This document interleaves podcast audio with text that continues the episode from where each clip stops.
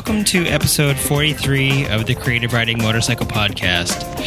The track you're hearing in the background was a video clip that I tried to integrate into episode 43 unsuccessfully. So, the first minute of the show that you'll hear will be me talking about this clip that doesn't really exist, but I'll embed this somewhere on my website, maybe in the show notes for this episode at the uh, website www.creative-riding.com. So if you want to check out the video that you're missing here, go there. All right, thanks. And let's finish out the last few seconds in peace and harmony, huh?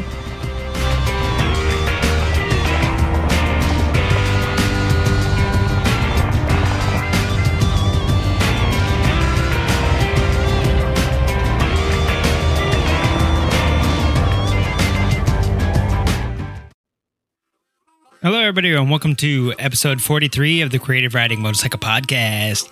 I'm your host, Oofty Goofty. On tonight's show, we have a few things lined up for you. It's maybe not even tonight, maybe it's today. Who knows? When are you listening to this? The future? All right, of course you are. Well, on today's show, we've got some racing news coming on up. We've got some technology. We'll talk about some roads. That sounds interesting, yeah? All right, let's get into it. Well, the first thing I want to talk about is uh, well, that little video clip that uh, started out there. That was from last year's Hell on Wheels Hot August Nights 2015.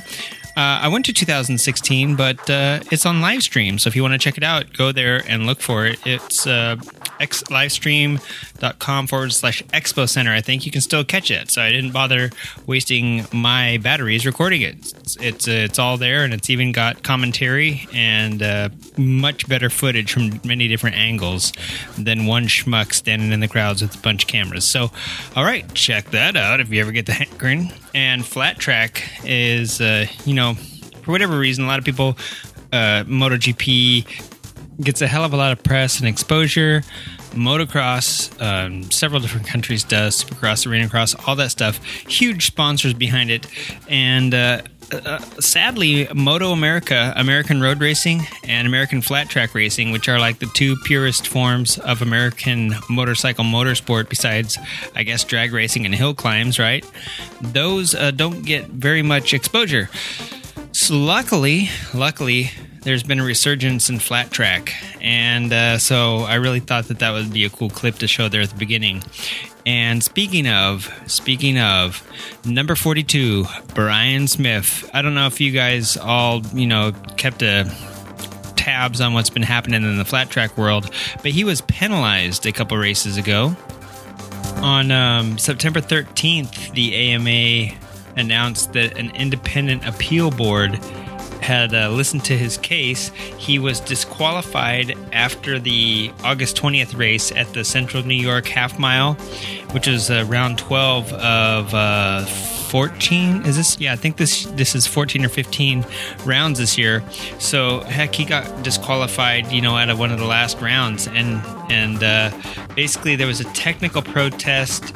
Uh, concerning the rear wheel, I won't get into it, but basically, he followed up with the AMA and the AMA compliance and all this stuff, and everybody said that it was okay. And Jared Mees protested it. He got uh, disqualified, so none of his points. And they recently reversed his appeal. He was in, he was he was closing in. I forget if he was in first place at the time or not, but. Uh, you know, it was basically a points lead all year long between him and Jared Mees. And since they reversed his disqualification, he is now two points ahead of Mees going into the final, which is going to be at the Ramsborough Winery um, September 25th, I believe. So, yeah, that is pretty darn amazing. And it makes for a very exciting.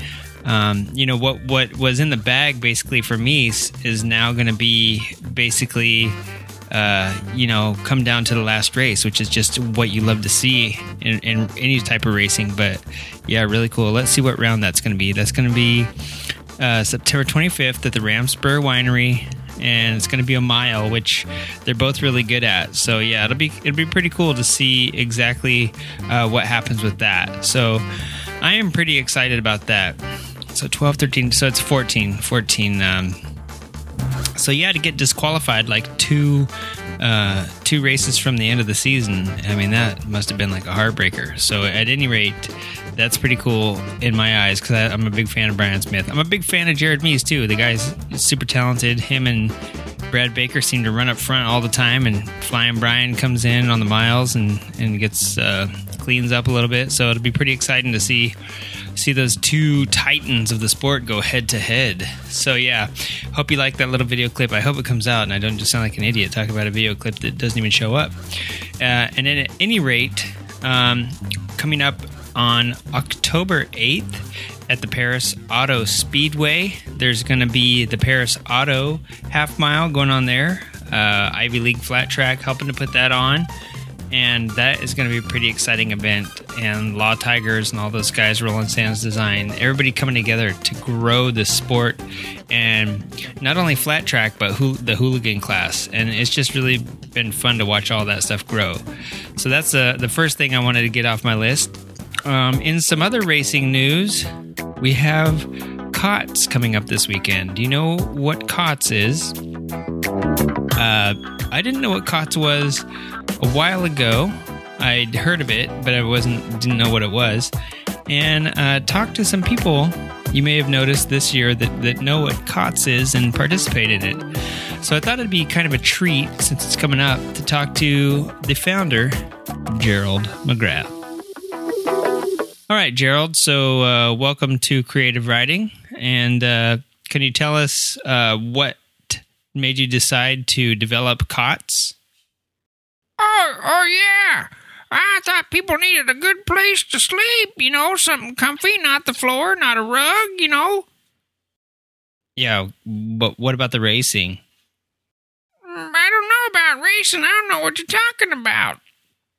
Yeah, cots. You started cots, right? Yeah, Koch. My biggest customers are schools and prisons. Go government, right? Government support. Um, I don't think we're talking about. I think we're switch tracking here. I'm talking about King of the Streets, KOTS, down in uh, Chicago, Illinois. Oh, I, I developed cots like you know, camping, the the kind that you sleep on, the kind that little kids pee in all the time in, in the kindergarten. Oh, uh. All right, so King of the Streets was supposedly started by Trent Eckhart and Steve Gillespie. They're promoters, actually, of one of the original no prep races in the country, the King of the Streets. It's held at Great Lakes Dragway in Union Grove, Wisconsin and uh, I don't know. I, I got this from Shy from uh, dragbike.com. Chi Town's King of the Streets. I don't know why Chi Town, Chicago, is not in Wisconsin. Last time I checked, but whatever. At any rate, yeah, the it's pretty cool. Uh, looking at the rules for the bikes, let me tell you, give you a rundown. Um, let me take a brief pause here and do some very unprofessional, unedited stalling. So you know, the other day when I was talking about uh, sunny it is. Well, it's been in the seventies. So so cold. So cold for California. So here we go. Here's the 2016 COTS rules in a nutshell. I'm not going to read you the whole thing. They have the COTS Extreme, which is a new class, and there's only one rule no wheelie bars anything goes. It's eighth mile. Probably they don't want it to they don't want it to be a quarter mile because they don't want you to get up to seven thousand miles an hour and not be able to stop. Um, it's an 80-20 payout between the winner and the runner up and 16 bike max. So that's pretty cool. I mean, it'd be kind of fun to see what's going to be going on there. Uh, the COT senior bikes is the uh, true hand clutch. So I'm guessing no pneumatic shifters.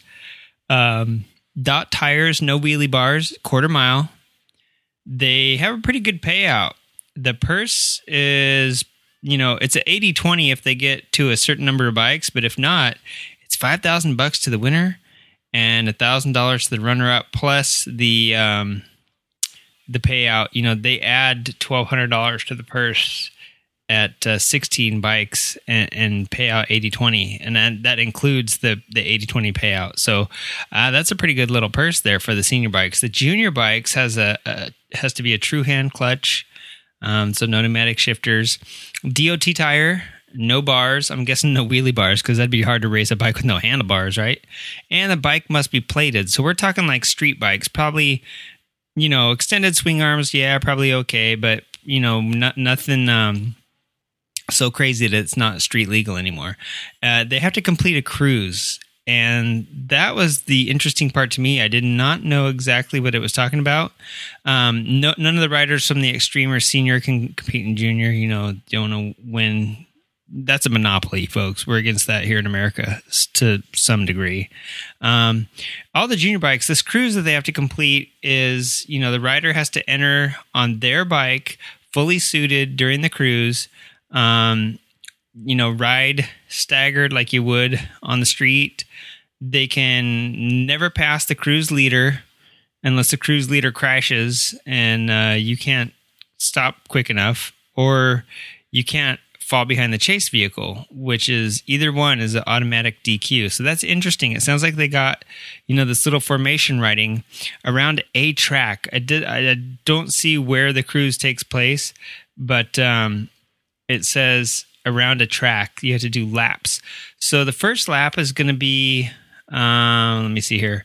So the first lap will be oh yeah and both tires on the ground at all times no hooligans so just like in california you must lane split with both tires on the ground you got to do cruise with both tires on the ground um, so i think what this does is proves that you're a street legal bike it weeds out anybody that's like doing some like trailer queen you know, getting their bike to the track and all this stuff and only starting it to race. So I think that's what this is weeding out. It's proving that you are a real heads up street racer. And that's what COTS is all about. It's heads up, uh, no prep drag racing. So basically, you got to go to this track.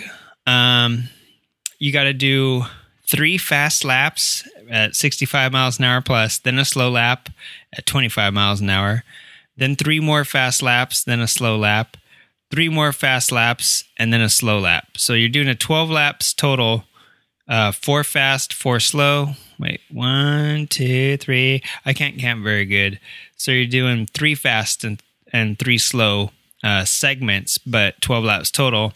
And then on completion of the final lap, you will convene back in the pits or like the staging lane area, idle your bike for two minutes, shut it off, and then restart it within five minutes of shutdown anybody that uh, can can restart their bike that you know they completed the cruise and they can race. And, and that's like what i'm saying. I'm guessing that they're just trying to prove that your bike is a real street bike and that it's not some trailer queen wango tango all this crap that doesn't run or unfit for track you know? I'm sure you gotta uh, pass tech anyway but then like to not be able to do the the cruise just proves that you are not a street rider.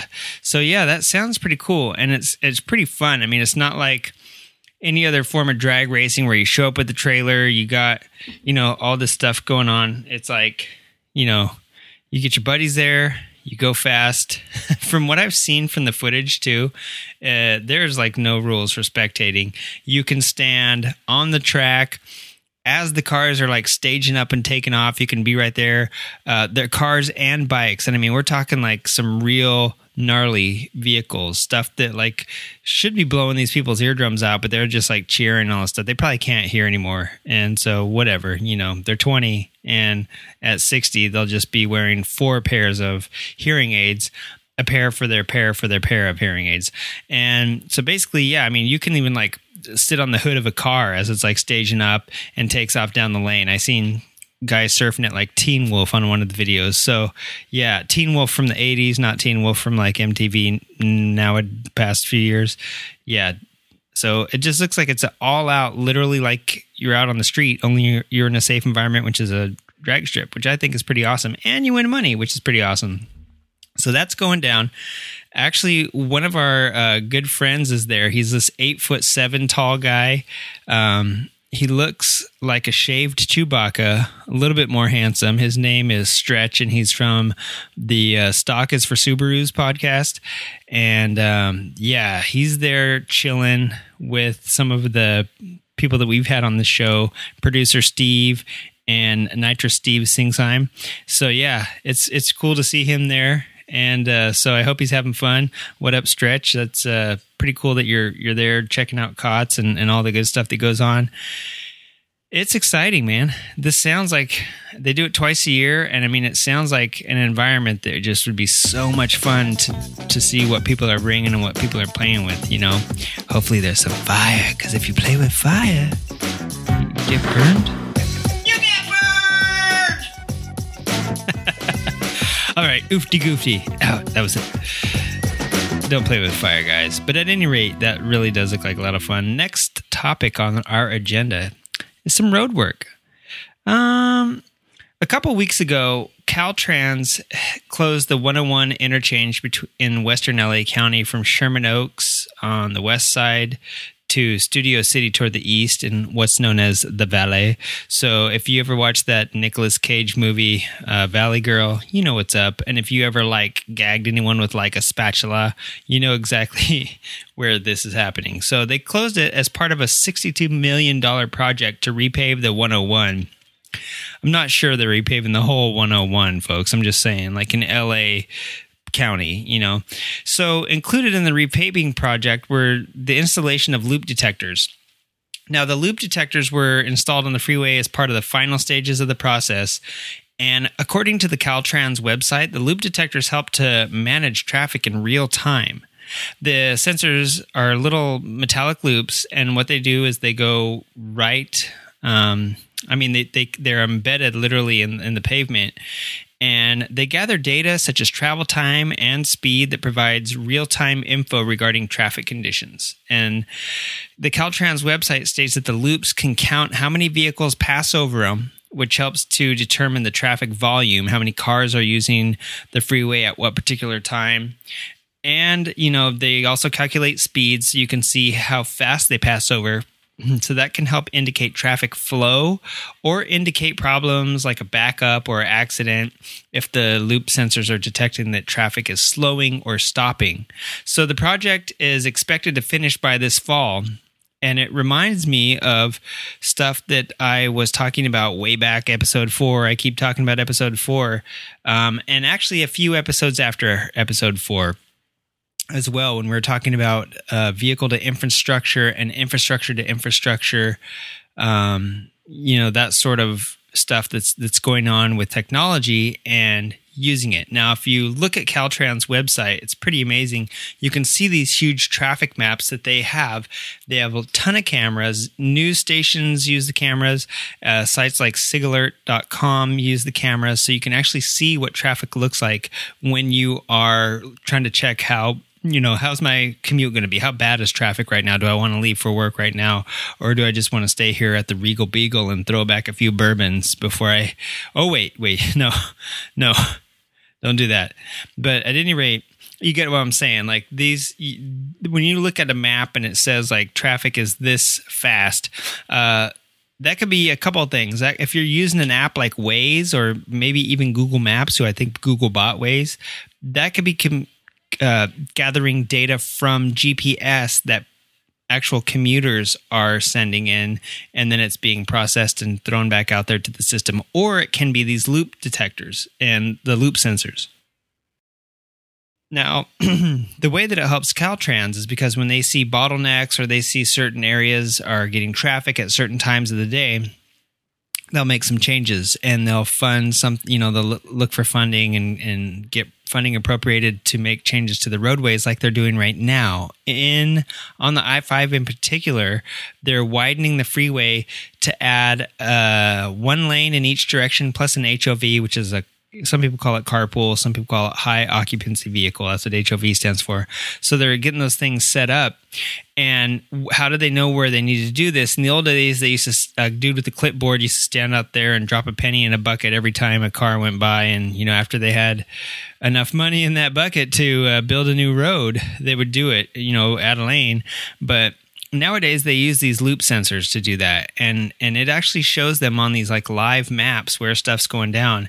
And so now when they need to expand a freeway here or add a freeway there or they notice that uh, you know traffic bottlenecks at a certain time of day here and here they can kind of make these changes to ease traffic. And in california for sure that's a huge huge problem. It's like it's almost like in new york it's part of the culture that you're just going to sit in traffic for a long time or take the uh, the path and the the trains and all that stuff. I mean, the cabs. I mean, it's it's like New York's famous for that sort of stuff. But out here, we're cruising with the top down, you know, in our convertible uh, Must sixty six Mustang, or splitting lanes at eight thousand miles an hour on a motorcycle. So we can't have that. You know what I mean? Like we're totally a freeway culture here, and the bigger and more urban sprawl that has like happened here in California, the more dependent people come become on the freeways. Um, I was just talking to listener Paul a couple days ago. Thanks, Paul, actually, for sending me that article about robots aren't your friends. I really needed that after Tobor left.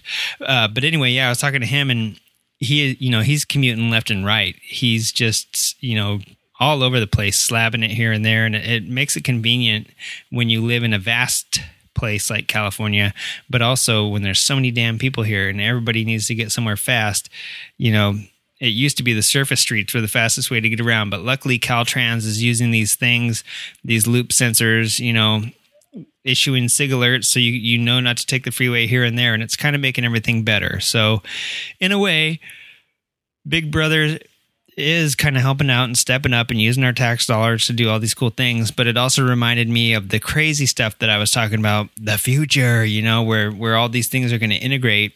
And Caltrans may work with apps like Waze or whatever people are using to get around nowadays Waze and all the um the actual GPS companies like Rever and uh, Zoo Garmin and Zoomy or I don't know a TomTom, anything that's still out there that that uses GPS might be able to you know get data from these computers, and also if there's not uh, if there's not um, consumer input being put into that, then these loop sensors are the way to go. Now, to piggyback off of this, this is another funny thing that uh, ha- happens to do with the roads. And like I said, we got tons of freeways around here. Slab City, you know what I mean? California is was uh, just oil derricks back in the 20s or big oil and big car um, lobby here has been for a very long time. And so it makes sense that we got a lot of roads, a lot of people, and a lot of freeways, and, and a lot of commuting happening. So the California Energy Commission is planning uh, in 2017 on conducting several tests that could use the roadway to generate electrical energy. Now, that's exciting for the future of commuting and the future of transportation as we move away from uh, ICE engines to electric engines in both, or electric motors, I guess I should say, in both cars and motorcycles. And electricity is going to be the new fossil fuel that they're going to charge us an arm and a leg for. They're going to find a way to do it because, oh, there's so many people using it. We can't generate enough and yada, yada, yada. All this stuff, all this bullshit, basically. Um, so here's one way that they're planning on testing out an alternative to windmill farms and solar energy and hydroelectric, everything else that we've been doing, right? So the project's going to provide the basis for studies in electrical energy production ideas that Assemblyman Mike Gatto has been advocating for years. And what that is, is vibration, oddly enough. Uh, so, using these small piezoelectric sensors that are embedded in the roadway, vibrations from cars traveling past could actually generate electrical power for public use. Now, the way this works is, you know, energy, a vibration is an energy, light is a wave, sound is a wave, um, energy itself is a wave, right? And it's just a wave is basically a vibration through whatever um, you know sound travels through air. The sound that you hear isn't actually the sound that came out of whatever. Um, what you're hearing is the initial sound banging into an air molecule banging into another air molecule another air until that frequency hits your ear drum. And that's basically the air molecules hitting your ear. So i mean it's not like a literal sound wave shoots from someone's voice out across into into somewhere else, that would mean that there was like this power. Uh, what's it called? Entropy floating around through the the air, right? So if you hold uh, something up in between two people, like a piece of glass, and you scream, it doesn't do anything, right? So it's not literal energy, but that vibration is, right? That vibration is what causes it all. Same with a clap, same with, um, you know, basically a, a, car tire or an engine idling or rumbling over um, the treads on a car. That slight little tiny, tiny, tiny, tiny vibration uh, basically excites excites these piezoelectric sensors, and that little vibration translates into a little piece of energy, and that little piece of energy goes from these sensors down a wire into a bank somewhere. I'm going to try and find an uh, illustration or like a some sort of graph that shows how this works and how they capture the energy from the vibrations. But it's basically just like anything else. You know, if you have a if you have a saw and you put it on a piece of wood and you're cutting through, the wood gets hot. Why does the wood get hot? Basically, it's because of the friction, right? Or even if you just have um, something vibrating on something, it'll actually make it hot a lot of times too. And it's just because that transfer of of uh, energy and movement. So if it's not friction and not vibration, those are like two huge ways, or, or heat. You know, any way to make heat can make energy, right? So blah blah blah. You want me to shut up about this? Me too. God, this is annoying. At any rate, so the cars um, you know, basically here in California are limitless, and the freeways at some some point too. So, in such a car and freeway oriented state, it could be a real boon to developing new elect, uh, electricity production at a time when you know petroleum mining and fracking and all this stuff like everything we're doing like this last ditch efforts to get petroleum out of the earth. And it's like, hey, man, electricity is already here. We've already had it for centuries as well. Let's just like move over to this. Electric vehicles are going to be the new hotbed in political and social issues coming up in the future. We've already seen uh, cars like Tesla become very popular. Um, now there's there's a ton more uh, you know big OEs coming on board. I'd have to say that there's probably just as many motorcycle manufacturers or more that are electric that are available to the public. So it's pretty interesting. And give any one of the motorcycle podcasts a listen and you'll just see they've all talked to somebody in the electric field. So it's pretty pretty amazing. And if we could do this and actually be generating stuff, I think in the future, I know somebody that works with electric vehicles. We're going to have them on the show in a little bit and talking about wireless charging. Now, could you imagine these little piezoelectric uh, sensors creating energy on the roadsides there that you can wirelessly uh, absorb and then just keep going? It'll be basically like refilling your tank as you drive, and it might not fill it all the way up, and it might not charge it very much. but it might be able to extend the range, you know what I mean, just to get you to the next charging station or to your destination so you can plug in for the night, whatever it is to me it's exciting you know what i mean? To talk about a, a, a stupid little se- a sensor in the road for like 20 minutes or however long i've been blabbing it really shows you that i'm just excited about this technology. So i think it's cool. Now the article that i originally saw this on was on abc7.com which is kabc here in um, southern california la area. And it stated that experts quote Experts say that a 1.5 mile stretch of just a two lane highway can power a thousand homes. Now, I'm guessing that that's uh, like the five or the 101, somewhere where you got a lot, a lot of vehicles traveling and not like you know the Antelope Highway or something out in Palmdale or Lancaster where um, you know there's like a stretch in between cities that not a lot of people go.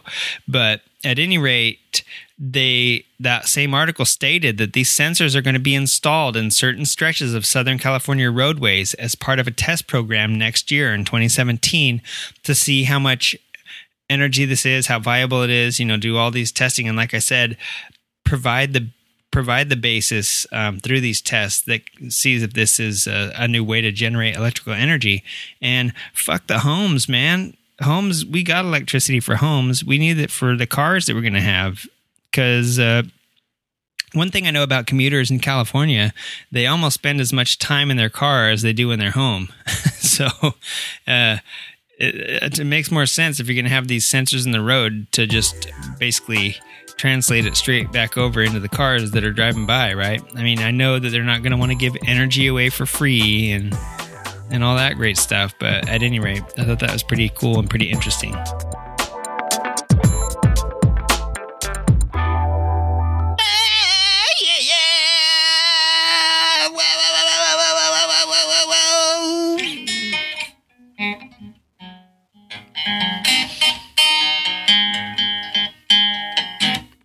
Putting the guitar down. I was just playing some covers of ACDC. Whoa, I was pumped. Anyway, hey, welcome to the ride report for whatever day this is. I'll let you fill in the blanks there, but listen up. Listen up, folks. I wanted to talk about something that I've been missing out on the last couple weeks. It's not nothing major at this point, but Kymco. I'm sure you know that Kimco makes uh, quality scooters. They're actually I think they won in the GNCC with their quads. So, I mean, you know, they're not our typical, when you think of American motorcycles, even like the secondary market, a lot of people don't even think of Kymco. Um, they're not in the front of everyone's mind, I guess is what I'm trying to say. But they make a hell of a lot of scooters, all the way from 50 cc's up to 700 cc, uh, which is pretty amazing. They've got some 125 cc bikes that are they're not available in this market for this country, but they do look pretty pretty tight butthole.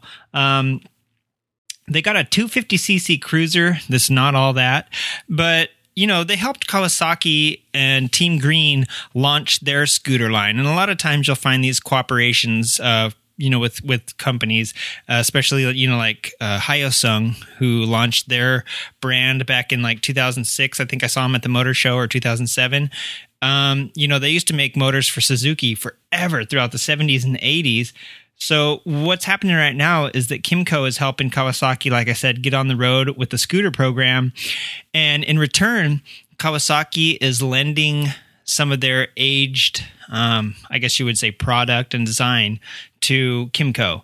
Now, Kymco's got this pretty bitchin' little bike called the, uh, well, well the K Pipe we know here. You know, that's basically their only motorcycle. And I'm going to call it a motor scooter because it's almost like, uh, it, I mean, it's not quite a scooter transmission or anything like that, but I did hear from, if you listen to Cleveland Moto, when they first got the first K pipes rolling into the States, they did a little test ride and they figured that it had sort of like a, not technically a slipper clutch, but I don't think you have to shift. I mean, I think it's kind of like a scooter. It's got like a, uh, you know, for whatever reason, the transmission is a little bit more user friendly than a, a all out motorcycle. Now that was brought over here as part of the Grom petition, which I don't know if that word has been used yet, but it's a grumpetitor, just like the uh, you know the Kawasaki. Uh, the Z Pro. So the K Pipe came over and the Grom. So all these hooligans that are looking to tool around on little 125cc bikes got it made. And that's about the only motorcycle, quote, that they have over here. They do have a CK1, which reminds me of the the GW250 from Suzuki. Um, they also have one called the Quannon, which and the Quannon Naked, which remind me sort of like if you had like a CBR that was like a 250 or a 125 actually, it reminds me of that. Um, and then the Pulsar and the CK both remind me of like some really crummy Suzuki GW250 and 250F. Um, what the hell was that bike? You know, they're just they're little naked uh, and half faired, you know, beginner bikes, basically, uh, 125cc, not even freeway legal here in the States. Uh, but that doesn't matter. They don't make them here. So let me get to the point that I was making about them partnering with Kawasaki and just say that Kawasaki's had they've they're developing a 650 based on the ER6N and uh, Motorcycle News they they release some of the patent drawings, and you know these are line drawings. Sometimes they don't always reflect what's going to be uh, the final product. But the interesting thing this this uh, patent drawing reveals that they've based a lot of this off the ER6N uh, like copied it basically. It looks like from from these drawings, the motor, the exhaust, and the rear swing arm have been reported by MCN to be like literally identical to the to the ER6N. The the frame is a trellis style compared to like the the uh, tube or the twin spar frame. The front suspension is a little bit more um, you know advanced with a inverted front uh, fork and it's got like some really cool four pot brakes illustrated there.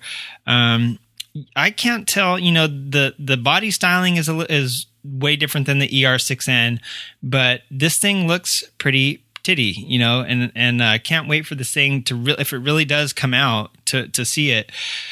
Supposedly, um, I mean, if Kymco stays with their pricing and all that, it'd be this will be a pretty good bike. And coming into the 650 market, if Honda really does go out, that'll give Kymco, I guess, a foot in the door. I don't think they're going to be competitive with Honda customers or the existing, you know, big three that but it'll be uh, interesting to note that there will be hopefully maybe a cheaper alternative. Now, also speaking of Kawasaki, I was just looking online. This this ties in great with what I already had written down in notes for days ago. Uh, Kawasaki, their tie-in with Kymco actually comes at a time when Kawasaki themselves are have been wanting to revamp their whole lineup. And I've stated in the past that Kawasaki is either way ahead of their time, just like Suzuki, you know, with stuff that nobody wants, or they're way behind, which is they're getting on board as things are like going out of style for the market.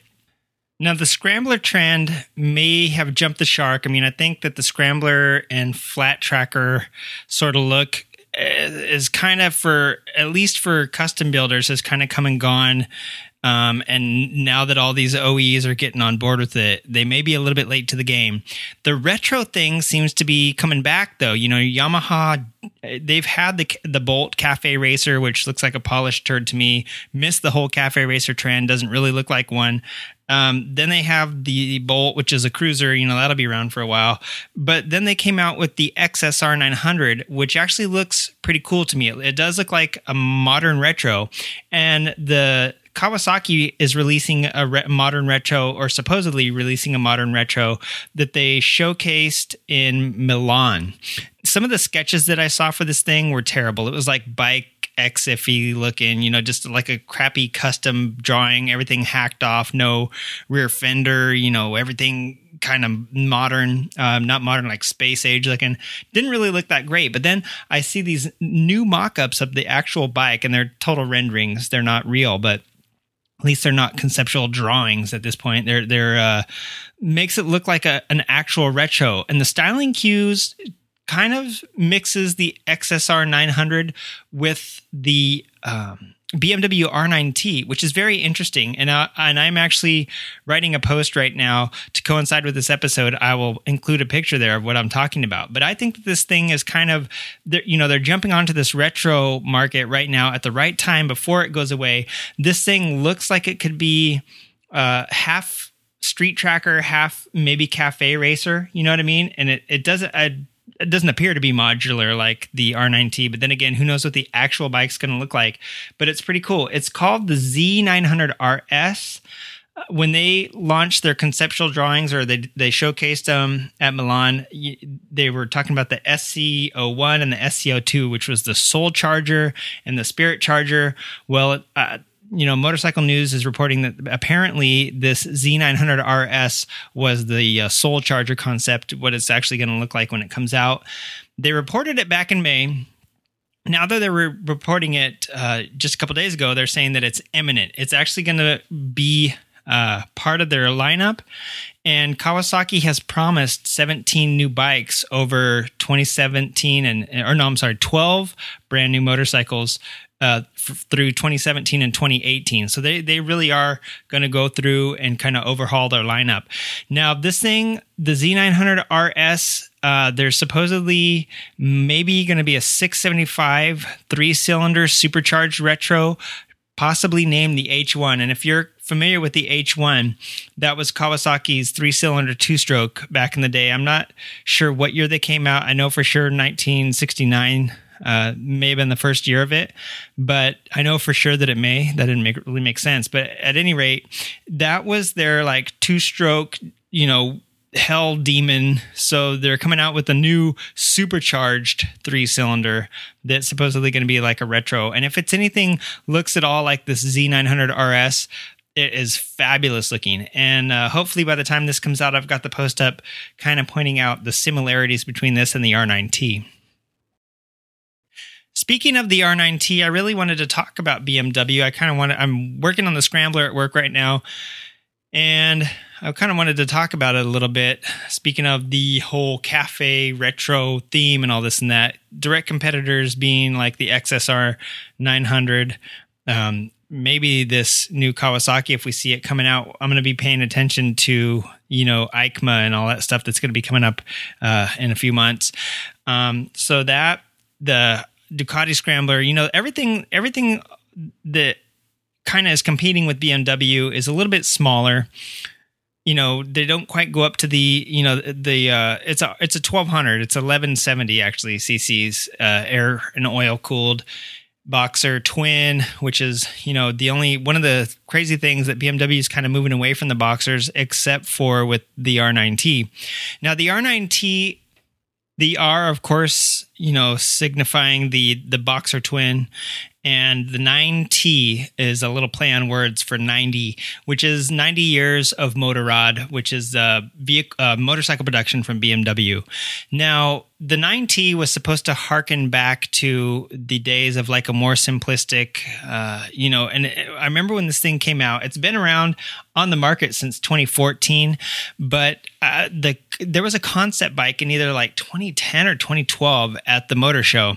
And I remember seeing this thing and thinking of how beautiful it was. It was super stripped down um, just the way it looked was was amazing, and to see it there in person, uh, you know, I was I was just waiting for this thing to come out. And then, of course, when the production bike comes out, it's a little bit more. Uh, it's a clean, you know, a little bit cleaned up.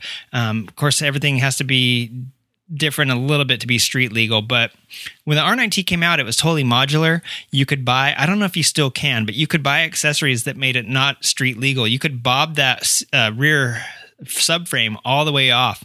And they made this seat that just stuck on the little frame that comes out from the back of the motor. If you're not familiar with BMWs, the motor is actually part of the frame. And then on the front half, there's not like a cradle that that goes around the motor. Like the mo- the motor's there in the front where the steering head connects is like one frame and then the back where the person sits on it is a second frame. And on the 9T, there's actually a third subframe that goes under the back if you have a pillion, uh, you know, passenger foot pegs and rear body. Now the 9T had like this little cafe hump that you could buy and uh, the subframe if you wanted to put the pillion uh, down there. And if you didn't, you could bob that off. You can get a back seat uh, that just barely sticks down uh, above the it wasn't even street legal because there was nowhere for a license plate or turn signals to mount. So it said right on the catalog, not for street use, you know, show use only. Basically, they were making this thing for the custom builder or the customizer, you know, not not necessarily the person that has a garage to make stuff, but somebody that wanted to be able to customize this without having to make a bunch of bespoke parts and have a garage to do all the stuff in. You could buy and bolt and inter- interchange and swap, and it was really cool.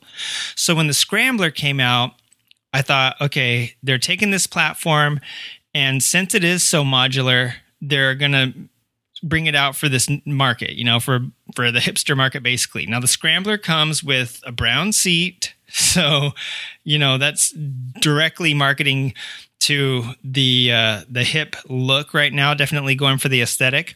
It also has standard forks, which I was thought was really weird because the R9T has inverted forks, which are uh, a little bit better valved and stuff from what I understand. But of course, since we're going for the look here and and the aesthetic, not necessarily the function.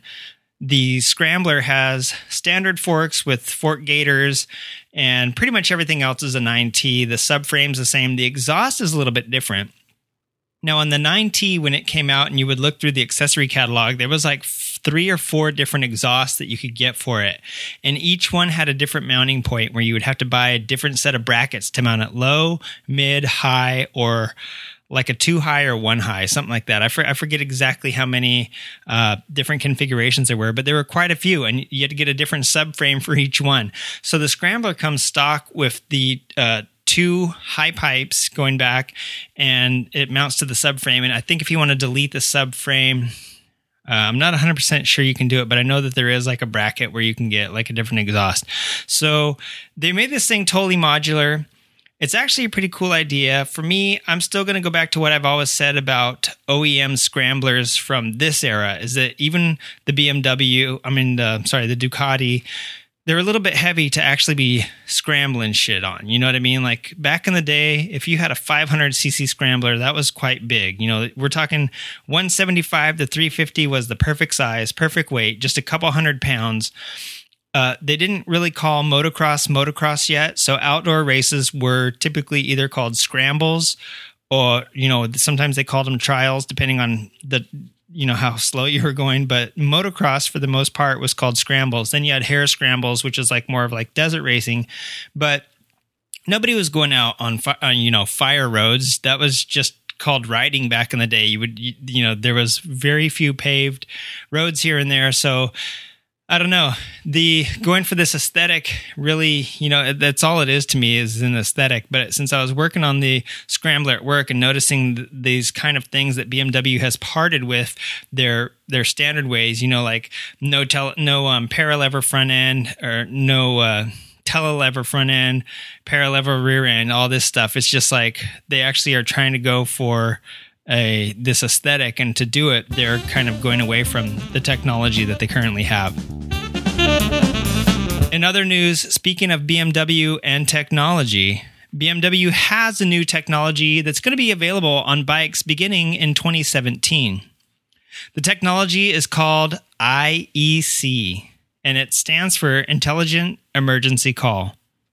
Most of what i'm going to tell you right now comes directly from a BMW uh, press release uh, from a couple months ago. And this is kind of cool. Everything I've said about technology and um, how I'm like not really for it, you know, all these sparkly, farkly, wango tango stuff that comes out. This is one thing that I think could help you. And I think that there's already companies that do this anyway. So this is just specific to BMW. But, uh, you know, this is straight quoted from their um, press release quote getting help to the scene of an accident or emergency as fast as possible can save lives. This applies especially to motorcyclists. For this reason bmw motorrad has developed the optional intelligent emergency call system which is intended to get help to the accident or emergency scene as fast as possible. End quote. So basically they're they've done some tests and they've they've had this in cars i believe since 1999 and in 2007, the BMW group extended like a, this safety system by establishing a cross-border call center.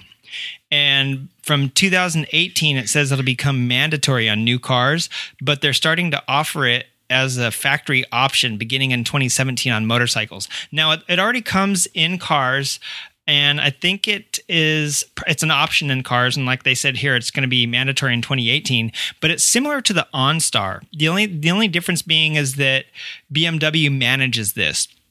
Now, the according to their press uh, release here, it has been tested. You know, it's already been implemented and tested and has existed in cars for quite a while. So it, it's uh, known to work. They've set up the infrastructure and continue to to set up more infrastructure um, as this becomes mandatory. So according to their already tested, uh, you know. Already out in the field, they've tested this over the years since it's been in cars, and they said that uh, using this system gets response times down to like 40 to 50% faster than previous. And it was used for the first time in BMW cars or automobiles in 1999. So I mean they've had plenty of time for this to go go ahead and be tested in the field. So let's get to the bike version here so right now it's going to be like in a in a optional you know this isn't going to be like it'll probably be like abs where they make it standard on bikes at some point. And if it is going to be mandatory in cars in 2018 who knows how soon bikes are going to follow afterwards. But there's three ways that this thing works. Now the there it takes three scenarios into account. I'll get into the sensors and stuff later but let's just talk about triggering it so the first scenario is that this thing gets automatically triggered in the case of a really bad fall or a heavy collision. And in that case, the emergency call is automatically triggered with, you know, zero delay. It sends a message to the BMW call center and the rider is taken care of by the call center via an audio connection until the emergency service arrives. So if you're laying there, somebody will be talking to you the whole time even if there's no response. So if you're laying there and you you got the wind knocked out of you, or you're so dazed or hurt that you can't uh, reply, they'll stay there and they'll talk to you. And if they hear some groaning, they'll probably be like, "Okay, listen, you're to be fine. You're to be fine." And if there's no response, they'll keep trying, you know, keep talking to you. And there's also an acoustic signal and the reason I think this is important and the whole reason I think this idea is actually kind of cool is if you're in a car and you go off into a ditch, sometimes, you know, depending even in the States and, and rural parts of the world, you can't the you're you're in a jungle or a forest. You know i'm thinking of like eastern united states and canada um, or anywhere in south america lots of australia things like that where you go off into the bush on accident, especially on a motorcycle, and you tumble and slide down into a drainage ditch or a bush or into some a grove of trees, a car, you're more likely to be able to see part of it at least. You know, even if it's like dense foliage or a deep ditch or a culvert or anything like that. And and even if the car is flipped upside down, it can be hard to see. And luckily, the wheels kind of stand out against, uh, you know, everything else. But if if you're like all the way, you know, in into the ditch or like into the bush, let's say, it's going to be real hard for people to find you on a motorbike, especially if you went off the side of a cliff or something like that, or like down a steep hill. So there's an acoustic signal that goes off. So the whole time you're laying there, if you're not responsive, maybe you're trapped, maybe you're hurt and you're away from the bike, at least they'll be able to find you via the acoustic signal and the the representatives will keep talking to you and make sure that you're okay and let you know that help's on the way. In the second scenario, it can get triggered in a minor fall or a minor collision. And in that case, the emergency call is only triggered after 25 seconds before it sends a message to the call center. And if no help's necessary, like maybe you you drop the bike or you know you tip over or something and it sets it off, you can push a button to deactivate it. That's why it waits 25 se- seconds. And at the press of a button, it'll cancel it if the call does not cancel, though, it's going to initiate that what they call the rescue chain, where the BMW call center is uh, contacted and they try to keep in touch with you, and the acoustic signal goes off. Now, the reason this is good is in case maybe you have heat stroke or a stroke, or you hurt your leg, like you. Uh, I was I've been watching some videos where guys go out and they tear their ACL and they fall over off the bike and that would trigger it. And in that case, you know, you don't push the button, maybe you fall off the bike and you're holding your knee, or you get the, like I said, you're you're dazed because you have heat stroke or maybe a heart attack or anything like that. It's going to go ahead and get that rescue motion and process, and that's when you don't want the button pushed. You know what I mean? That's you're probably too busy dealing with yourself to push the button. I had a boss whose friend, I don't know how long ago this was, but I do know that it was before uh, cell phones and GPS and all that stuff, especially for uh, you know just recreational travel, was popular.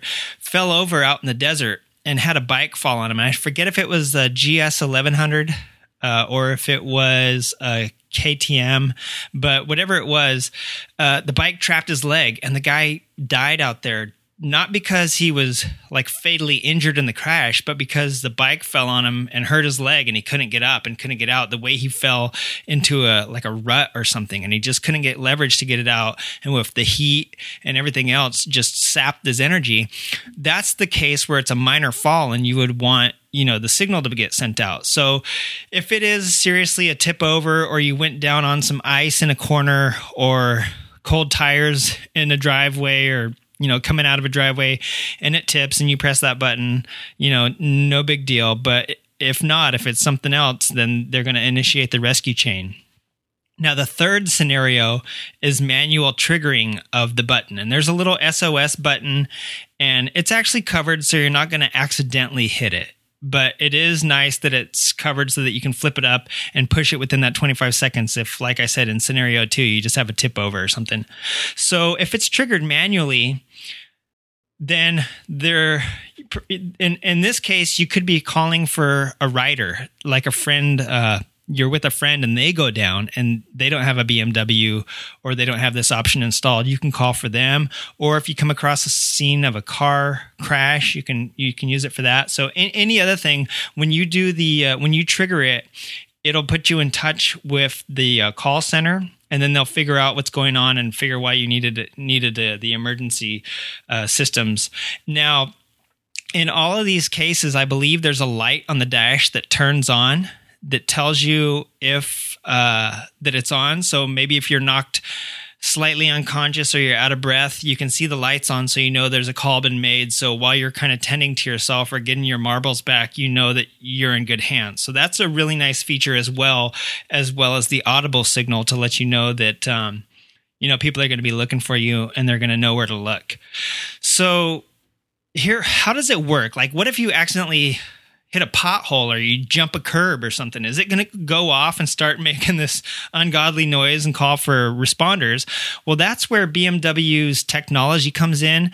And I remember before IMU was a hot term, you know, a couple years ago at the uh, motorcycle show, they had BMW already had these technologies going into the uh, S1000RR that used basically an IMU and it used bank angle sensors and speed sensors on the wheels and uh, lean well bank angle sensor and, and leaning angle sensor but it, it had different like accelerometers where it could it could uh, it could determine height as if like you're coming over a rise in a road so it could it could determine uh, altitude, pitch, yaw, roll, lean, all that stuff, right? All these crazy things that it could that it could determine at one time, and then of course wheel speed, motor output, um, fuel injection, all this shit is going into the computer and just telling it, hey, blah blah blah blah blah. So, pardon me. So when you have all that stuff at your um, disposal, it goes into part of this intelligent emergency call system so that they recognize that hey there's the lean angle sensor is at this but the wheel speed is still at this. You're in a corner. So it's not going to say the bike's tipped over uh he's the person's not moving he or she is fallen off. So there's also an accelerometer that determines you know the the um basically that's how they that's how they know for scenario 2 if it's a slight crash it can determine that it was a slight crash because of the rate that the accelerometer went off. That's how it knows you dropped the bike versus that you like slammed into something hard, like got hit head on by a car or something like that in scenario one where it's detecting a major crash. It uses that accelerometer data. So um, they use all of this technology that's already laden. You know, the bikes are totally laden with it when they come out to control the active stability control and the traction control and ABS rain modes and all this different rider modes that are already mapped into the bike. They combine all of that with this emergency call so that it can tell. Uh, it can help it better tell that hey, this person's jumping a curb, or like that dude that hit the dog, or the guy that jumped the carpet recently, like, hey, they just popped over something in the road and uh or they hit a big pothole you know? So it's not going to say uh you know, basically that you you rammed into a pothole. That must have been the front end of a sit Honda Civic. So now let's call. So it, it uses all that technology that they already have integrated into the bike to be able to assess the damage. And then of course there's that manual button, so you can always push that if something really did happen, and it's just detecting that you hopped a curb or something like that. So I thought that was something that was really cool, and that's just one more example of BMW up in the ante and uh, pushing standards for you know bike safety and uh, interaction between humans and whatnot. Another interesting thing I thought about this uh, story was that it's also I'm guessing that they're going off uh, either serial number from the bike that calls in, like making a making a number that's like dedicated like a phone number basically for the bike or an ID number so that when they call in they know who's on the bike so that it'll tell them if you're Danish to go ahead and you know put in if you're from Denmark let's uh, send route the call to a Danish speaker.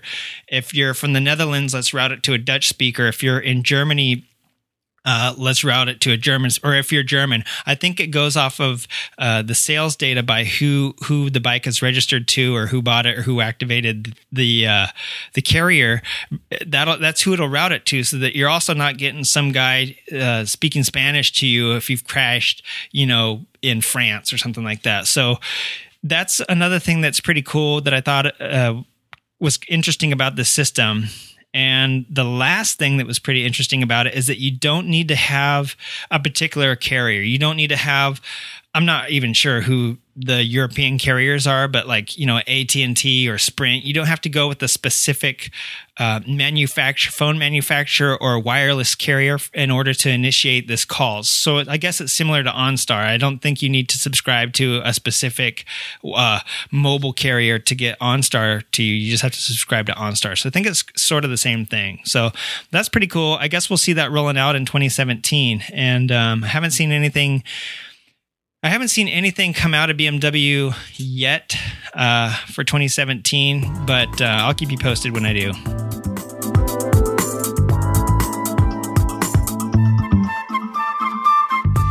So, hey, for those of us that still have a nice riding season ahead of us, uh, you know, the, the year is quickly drawing to a close here, which is kind of freaky. But uh, one thing I wanted to mention is let's just get out there and do some rides, man. This weekend is perfect. So, if you're in New York, this week, uh, the 14th through the 17th, has been the fourth annual International Motorcycle Film Festival, and so tonight and tomorrow uh, are going to be the last last nights for it. If you'd like to go to uh, get tickets or anything like that, or find out what's going on, go to motorcyclefilmfestival.com. That's the easiest place to find out what is on the remainder of their calendar. Uh, Saturday, September 17th, the ninth annual Venice Vintage Motorcycle Rally put on by the VVMC, which is the Venice Vintage Motorcycle Club, is going to be happening. They are going to be basically from 9 to 6 tomorrow.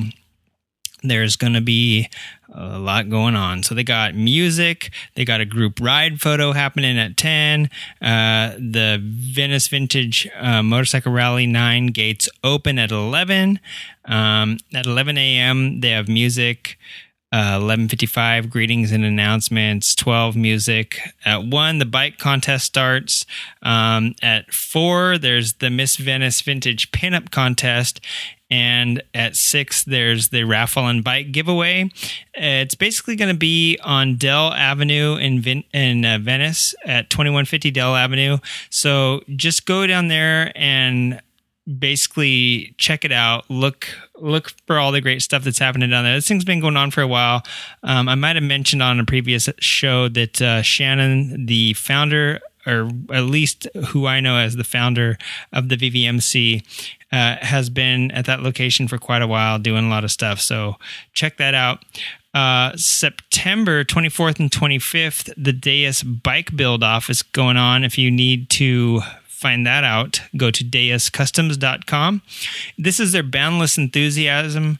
Uh, bike build off, and it's Saturday, September 24th. Uh, uh, registrations are still open, I think. So they are also have a location in Venice as well as Sydney, Bali, Milan, and Tokyo. Uh, only one of those places in California. I think Tokyo is in like next to Terre Haute, Indiana, or something like that. So, at any rate, yeah, that's going on. If you want to check that out, like I said, deuscustoms.com, you can see, uh, I think you can vote there. Uh, I'm not going to look too much into it because I'm not a hipster. anyway, what? Uh, the 24th and 25th of September also are the Victory Demo Days. So, the Southern California motorcycles at socalmotorcycles.com is where you can find info for this. It's the they're basically in Brea, so Southern California Motorcycles is a little little shop down there, and they're going to have victories for you to uh, test out at Cook's Corner. If you're not familiar with Cook's Corner, it, it's a little bar. Uh, well, it's a little part of basically it's a little bar in Trabuco Canyon, which is like a little part of Santiago Canyon.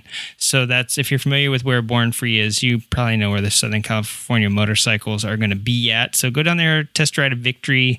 Um, what can I say? If you like victories, go for it. The SoCal Cycle Swap Meet, that's also coming up. If you need information for that, go to SoCalCycleSwapMeet.com. They have a swap meet coming up September 25th. Let me look at my calendar here. When are the next ones? All right, so basically, this is a once a month deal um, September 25th, October 23rd, November 13th, and December 4th. Those are going to round out the rest of the year. Uh, lots of good stuff. There's always sort of a bike show. You all, you never know what you're going to see there, and there's this all sorts of um, really cool stuff to scoop up. So check that out if you get a chance. What else coming up? The White Lightning Campout. I just learned of this one actually uh, about a week or two ago, maybe a week ago. So the White Lightning Campout is going to be put on by Lucky Wheels Garage. It's happening October 1st in Ojai. If you need info on this, go to luckywheelsgarage.com. Uh, it's sponsored by Pabst, uh, At Wild, Pack Animal, Deus, RSD, Iron and Resin, uh, British Customs, Moto Chop Shop, a lot of other hipster-ish sort of stuff. The Velvet's MC, Spirit Lake Cycles, and of course Lucky Wheels Garage. Um, you know, wear your Hawaiian shirt and your high uh, striped socks with your OP corduroy shorts while you're riding your CB 750 bobber or custom uh, chopper out there. They're going to have camp games, a raffle, a talent show, dance, beer, and barbecue. I don't know why I'm making fun of this shit because it actually sounds pretty fun. And also, one of the sponsors is New Century Motorcycles, who is in Alhambra. They are a BMW dealer, and uh, I used to live in Alhambra for a little bit. And yeah, that was pretty fun living there next to New Century. Um, Babes on Moto 7 is celebrating and documenting the Los Angeles female motorcycle scene. If you need to know about this, I think you can go to facebook.com and look up Babes on Motos. Um, the hashtag is ESMBBOM7. So I'm not 100%. Oh, the East Side Moto Babes. That's that's who's uh, sponsoring this. That's who ESMB is. So yeah, Babes on Moto 7. Uh, October 2nd from 2 to 6. Go to Facebook and check it out or just search the hashtag ESMBBOM7 for East Side Moto Babes. Babes on Moto 7. Yeah. There's also something else going on on the 8th. This is a busy, turn out to be a busy weekend for motorcycles. It's the burn ride, and they're going to have basically a ride for burn victims and SoCal Burn Ride check in and registration and breakfast at the West Hills Hospital, 7300 Medical Center Drive in West Hills, California. 40 bucks for the rider, 20 for the passenger. Kick stands up at 10 a.m and I, am not 100% sure if it's going to be a poker run, um, but I know it's going to be a run for a good cause. And they're going to be riding out to Ventura, uh, enjoying some of the canyon roads and the Pacific Coast Highway, and then they're going to end up at the Sagebrush Cantina. Sagebrush Cantina is also a pretty legendary uh, spot, basically to end up at. So that's pretty cool. Um, Deus on uh, October 8th from 6 p.m. to 9 p.m. There's going to be the release of a book. I think it's for classic vehicles, yeah, pre 1916 motorcycles, and it's called Timeless American, and it's all pre 1916 Japanese motorcycles. All right, so uh, there's something else happening a little bit sooner than that. Uh, if you are not familiar with the Distinguished Gentleman's Ride, that's actually happening on the 25th. Let me look. Yeah, the 25th. That's just uh, the weekend after next. And that is a ride, worldwide ride for uh, prostate cancer awareness and research and funding. And so uh, all you got to do is dress up like uh, somebody like Charlie Chaplin or something like that, or Buster Keaton, and get on a motorcycle. Can't be a crotch rocket. So they don't want your money. Uh, if you have prostate cancer and you ride like a sport bike or a race bike uh, or an ADV bike or anything like that, you know, stuff that really uh, you can get prostate cancer from riding from just being having such big balls, then they don't want your money. Ironically, that's what it's all about: is dressing up like a hipster and being ironic. So they don't want your money if you ride any of those type of bikes. In most places, there, if you go to the website, I think the rule says. Um, you know, must be a hipster bike. But at any rate, you could still donate to the cause. Um, you can borrow a, a, friend's bike that may be a distinguished person and uh, you know dress up and ride along and uh, or just meet up at the event and give them your money and say hey i know i rode in here on my uh, my ktm but uh, i do have prostate cancer and i'd like it to be fixed so here's my money.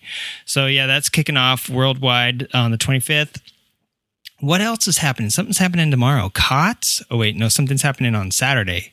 Cots. King of the streets, baby. And I talked to our own nitrous Chris Steve Syme, Steve Sing Syme. And um, he said that uh, I, I asked him if he was nervous about COTS at all. And he said, Nervous? I make people nervous. So apparently he's not nervous whatsoever. So I wish all of the uh, Weirdtopio people, the WIR top 10, good luck tomorrow. And, uh, or good luck on Saturday, rather. I'm sorry, I keep saying tomorrow. So uh, actually, when this comes out, it will be tomorrow probably. So at any rate, good luck for you guys, and uh, I hope you guys spray them down, dude. Spray down the house, spray them in the face like the cockroaches they are, and uh, make them beg for forgiveness. Um, what else is going on this weekend? I don't know what's happening this weekend or next weekend. I know I'm going to get out. Hey, I do have a request. If you guys have a Yamaha SR250 or know anybody that does, can you get some good stories? Um, have them contact the show via Facebook, uh, via the email, even via Twitter, anything like that. Let me give you those contacts. The, the email for the show is creative riding podcast at gmail.com. The Facebook is facebook.com forward slash creative riding podcast. And the Twitter is at creative rider. Just get in touch with me. I have a bone to pick with another podcast that recently mentioned the 1980 and 81 Yamaha Exciter SR250. And uh, this happens to be the bike that I love and ride like every chance I get. Now, I've owned way bigger bikes and way faster bikes, and I've owned way bigger and slower bikes. And I've owned bikes that couldn't do half the stuff that this bike does, like split lanes on a really tight road and uh, go up dirt roads, you know, and dirt climb dirt hills like a dirt bike. Um, there's no way some of the bigger bikes that I've owned could ever make it, even and especially the more powerful bikes, just too much power. So uh, and too wide and too you know just the, the enjoyment that this thing I, it is a little bit ironically named the exciter because no 250 is really that exciting uh, unless you're on like a 250 dirt bike or you're on an electric bike. That's like the equivalent of 250 uh, trust me 250s can be pretty exciting. And uh, so yeah this thing it, it, yeah you know it might be a, a bike that people would not want to be seen on who maybe have ego issues or small penis issues or no penis issues. I have no idea.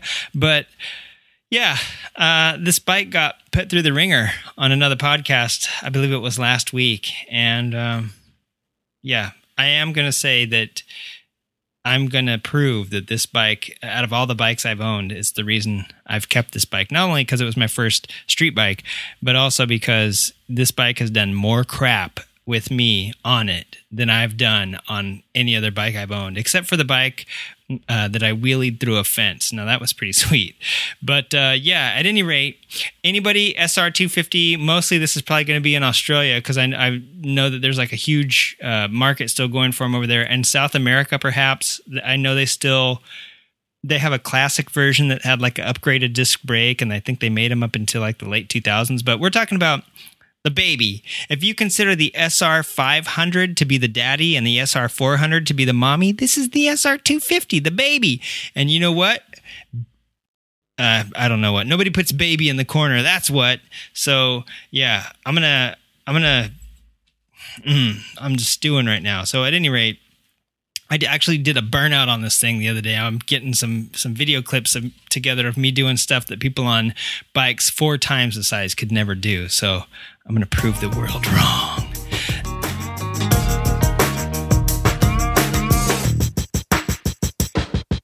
Oh yeah, you know what's going to be coming up next is this week's DIY tip. Now, this week's tip comes from good old nitrous Steve Singsime. Uh, I was talking to him via the uh, internets the other day, and he sent me a video that I'm going to try to upload to the site so you can see. But I said, Mister Mister Nitrous, what is your secret, your little DIY hack, if you will? And he said, well, in his eyes, cleanliness is next to godliness, and I happen to agree, even though I'm a more of like do what I say, not as I do guy. Because although I try to keep my little section of garage like organized and neat, I've moved so many times that things get put here and there, and you know I have to make everything mobile to some degree.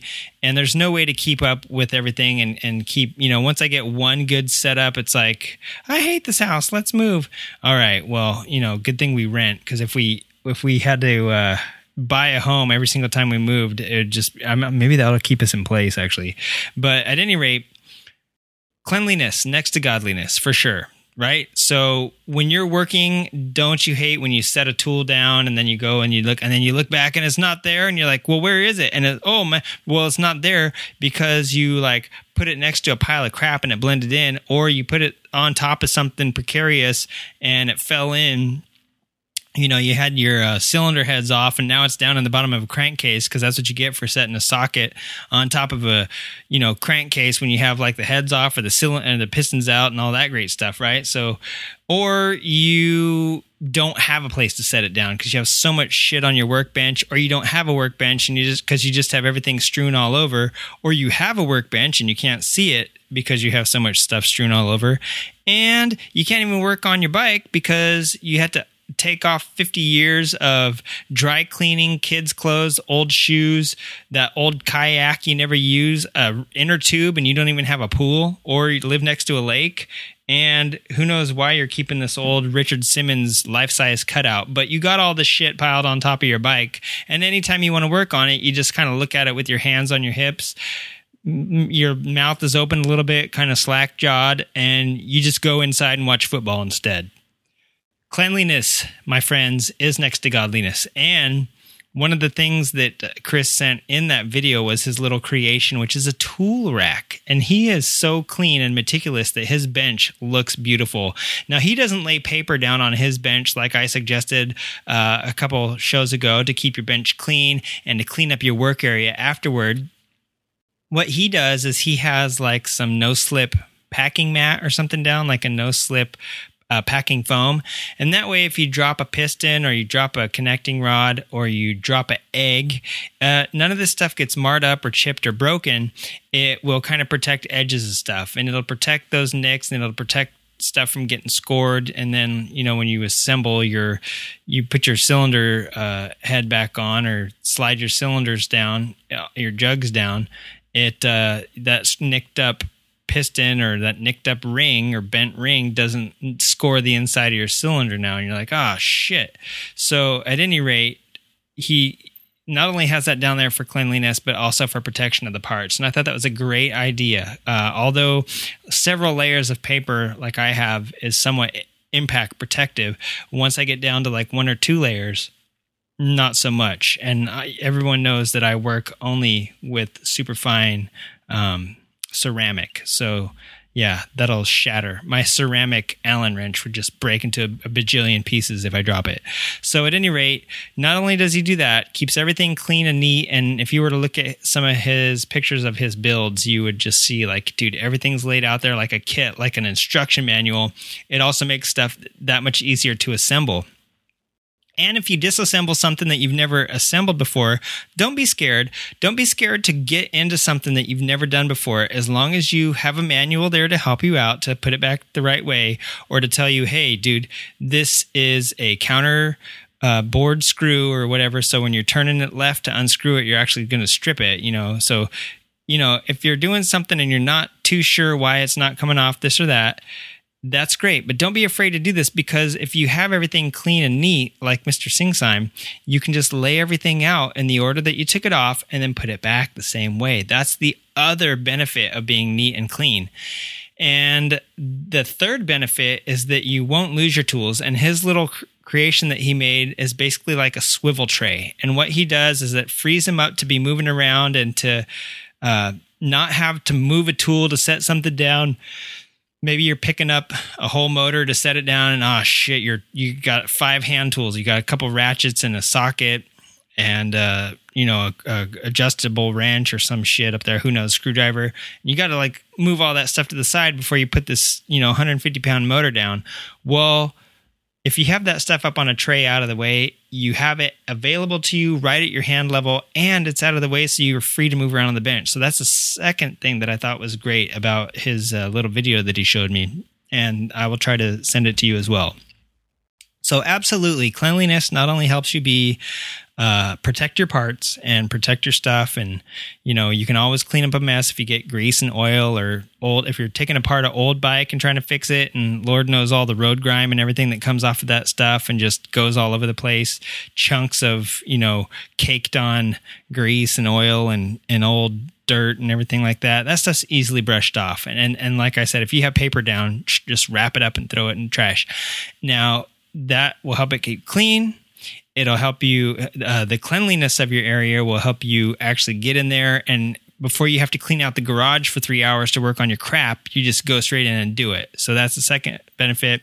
Third benefit is hopefully you're not dropping your parts down on a tool and chipping them or breaking them or scratching them or marring a surface that needs to be smooth like a cylinder or even the top of a piston or anything like that the fourth benefit is that you'll never have tools in the way if you keep all your tools hung up and uh, set on a shelf or hung up on little tool holders. You'll never be looking for them. Next time you need them, when you reach your hand out and it's missing and it's like a little goblin came in, the tool gnome that comes in and steals all your tools from where you last set them down, either you need to take fish oil for your memory or you need to get cleaner. And it's a lot easier to get cleaner than it is to get smarter and remember shit. So especially the older you get.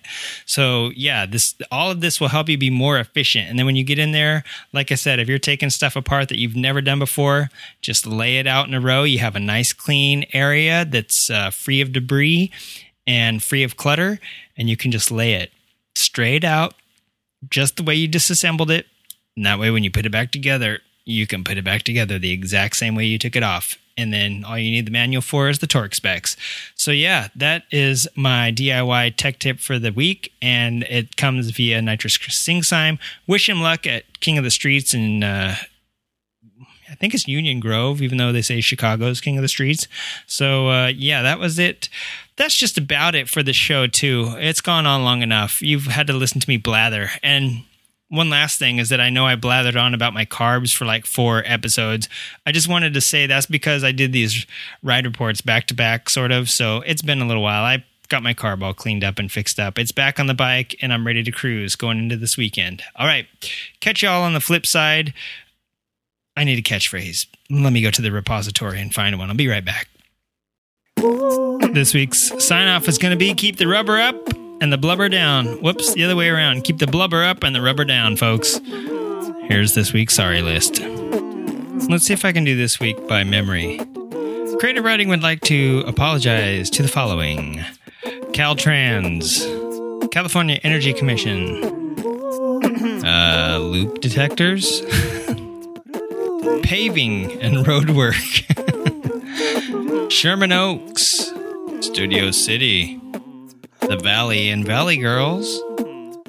We'd like to say sorry to uh, Southern California Roadways. Creative Riding We'd like to also say we're sorry to Flying Bryan Smith, number 42, and Jared Mees and Brad Baker, AMA Flat Track, the appeals process, and the appeals board. We'd like to apologize to Honda, Kawasaki, Suzuki, Hyosung, Kymco, the Grom.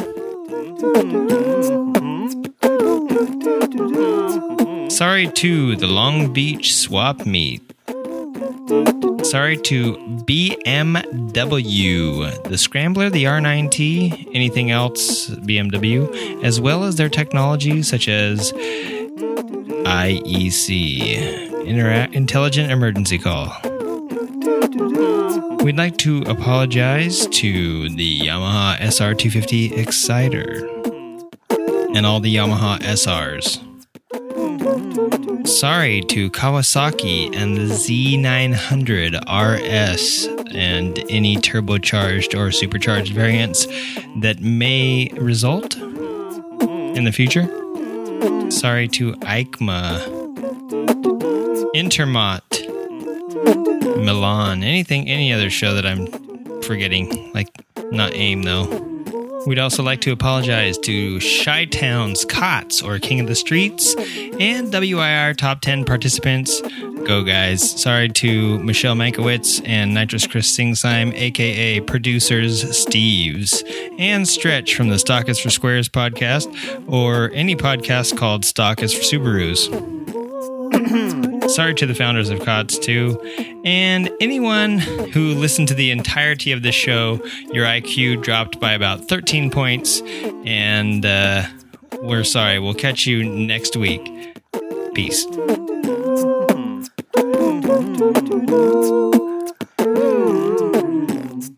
What else was I going to talk about? Oh boy, lost my brain. Gets a hell of a lot of of. Um, I need to stop is R for the boxer motor. That's what they call the parallel, you know, the parallel flat twin. the parallel flat twin. So must must of what I'm going to, or for that matter, um, I don't know, whatever girls have that's not small penis issues. Tanaka Tanaka, Bodaka Bodaka. For instance, for 10 cents, Oofty Goofty would allow a man to kick him. Oofty Goofty for 10 cents. Oofty Goofty would allow a man to kick him, is what you just said. Yes. Okay. I just want to. Poor little Ooft.